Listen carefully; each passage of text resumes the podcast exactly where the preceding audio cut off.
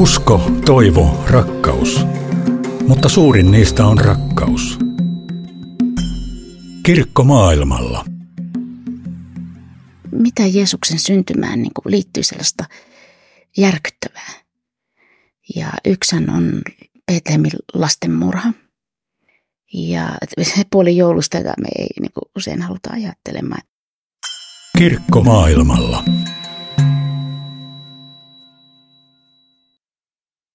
Tervetuloa kuuntelemaan Suomen lähetysseuran Kirkkomaailmalla ohjelmaa. Minä olen Tarmo Ylhävuori ja vieraani on lähetysseuran työntekijä Kati Kemppainen. Katilta on ilmestynyt juuri kirja Tarinoilta toisilta. Se on novellikokoelma Uuden testamentin hahmoista. Yksi tarinoista kertoo Raakkelista, jonka vauvat kuningas Herodes surmasi.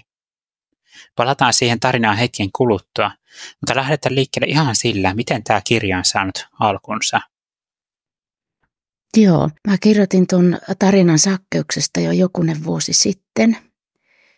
Alkoi vaan mielikuvitus laukkaamaan, kun mä mietin miestä, joka kiipee puuhun, arvokas mies nähdäkseen Jeesuksen. Ja, no se oli se tarina, ja oli unohtanut sen. Sitten mä en tiedä, se on vuosi sitten joulun aikaan. Mä kirjoitin tämän kirjan. Ja se syntyi niin kuin sille yhdeltä istumalta melkein, että tarina per päivä suurin piirtein ja sitten jo uuden tarina aihe seuraavaksi päiväksi.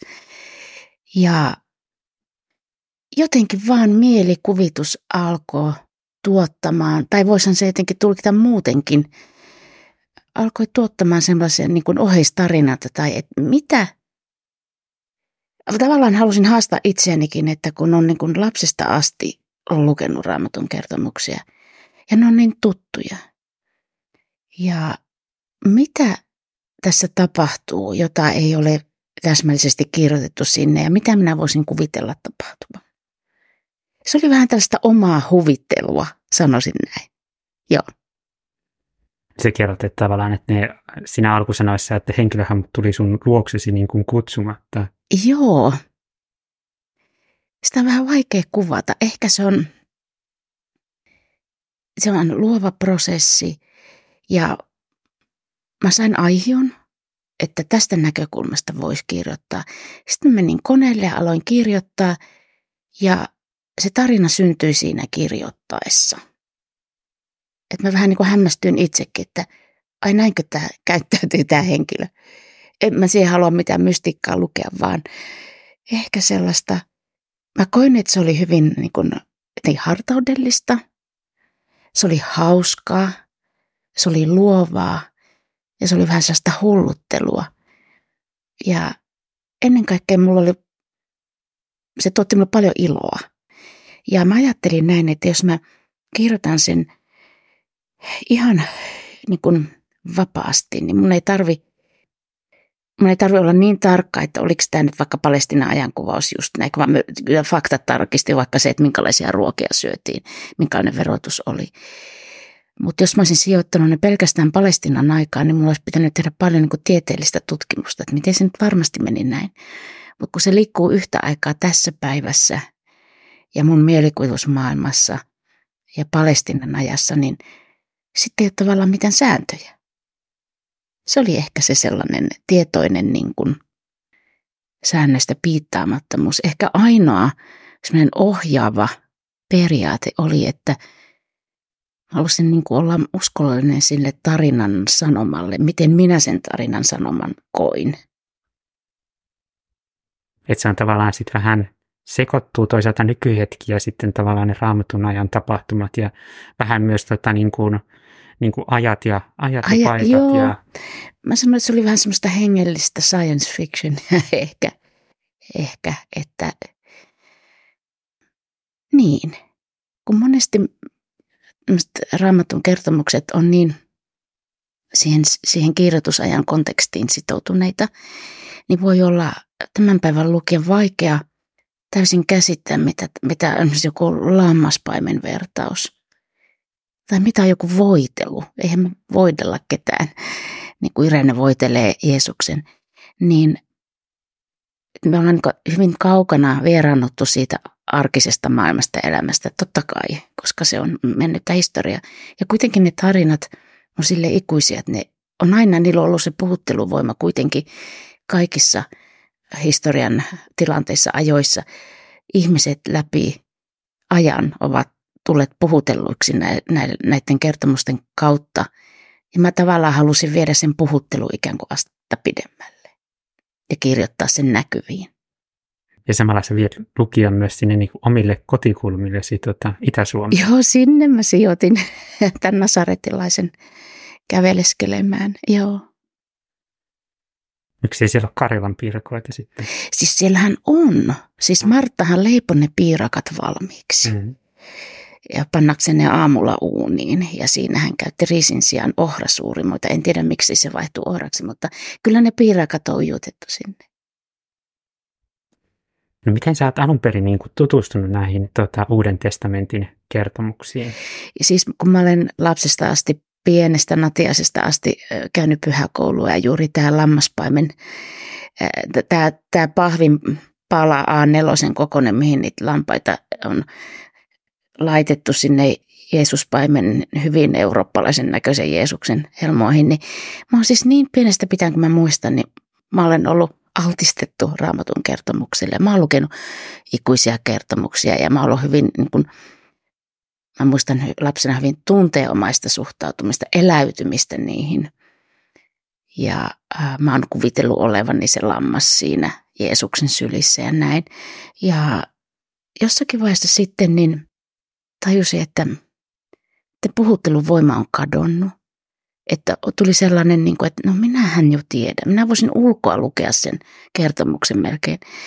Ja Tämä liittyy sitten meidän Tansanian vuosiin, että mä löysin semmoisen meditatiivisen tavan.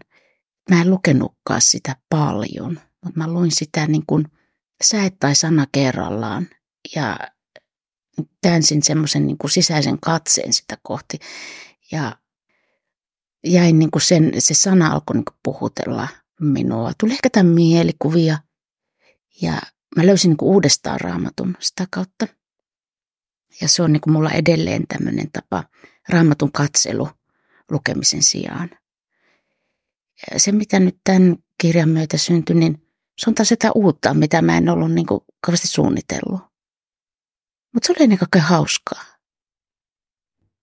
sanoit tuossa, että raamatun katselu tavallaan lukemisen sijaan. Mitä, mitä se niin käytännössä tarkoittaa? Se on sellainen tietty ihan äh, vakiintunut äh, meditaatio tai kontemplatiivinen perinne, joka alka, on lähtenyt kehittymään ihan erämaisien isien ajoista asti ja sitä on kristityt harrastaneet läpi vuosisatojen ja se on ehkä ollut enemmän semmoisen äh, katolisen kirkon piirissä viljeltyä ja se on löytynyt uudestaan mm, protestanttisissa kirkoissa ja sitä voi tehdä monella tapaa. Yksi on sellainen niin kuin, tietynlainen säännöllisesti niin kuin laskeutuu semmoiseen tilaan.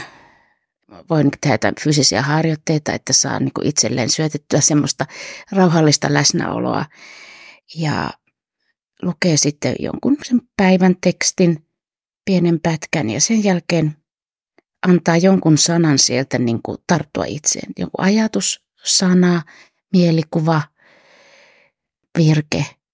Ja yleensä se on se, mikä ensimmäisenä tulee. Jos ei niin sanotusti tule mitään pomppaa esiin, niin voi valita se. Ja sitten sitoutuu siihen sanaan, että sitten alkaa kääntelemään sitä mielessään, vähän niin kuin leipoisi jotain puulataikinaa tai leipätaikinaa. Tällä mä nyt sitä toistelen, annan sen ikään kuin vaipua tämän minäni, tietoisen minän syvempiin kerroksiin ja, ja aikani sitten sitä katseltua, niin, niin alan tarkkailemaan, minkälaisen reaktion tämä sana minussa synnyttää.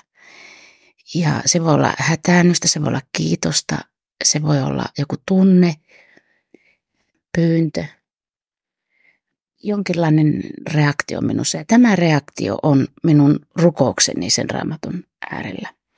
Eli se, mitä minussa syntyy, on se rukous, jonka tämä sana on synnyttänyt. Ja sitten voidaan vielä jäädä siihen niin kuin katselemaan sitä koko tapahtumaa, sitä sanaa ja sitä reaktiota, joka se aiheutti minussa ja sen, sen niin kuin rukousta. Ja ikään kuin sanoa, että tässä tämä nyt on. Ja joskus, kun Jumala oikein haluaa siunata meitä, niin me voidaan kokea sellaista niin kuin yhteyttä ikään kuin, että tässä me ollaan hän ja minä.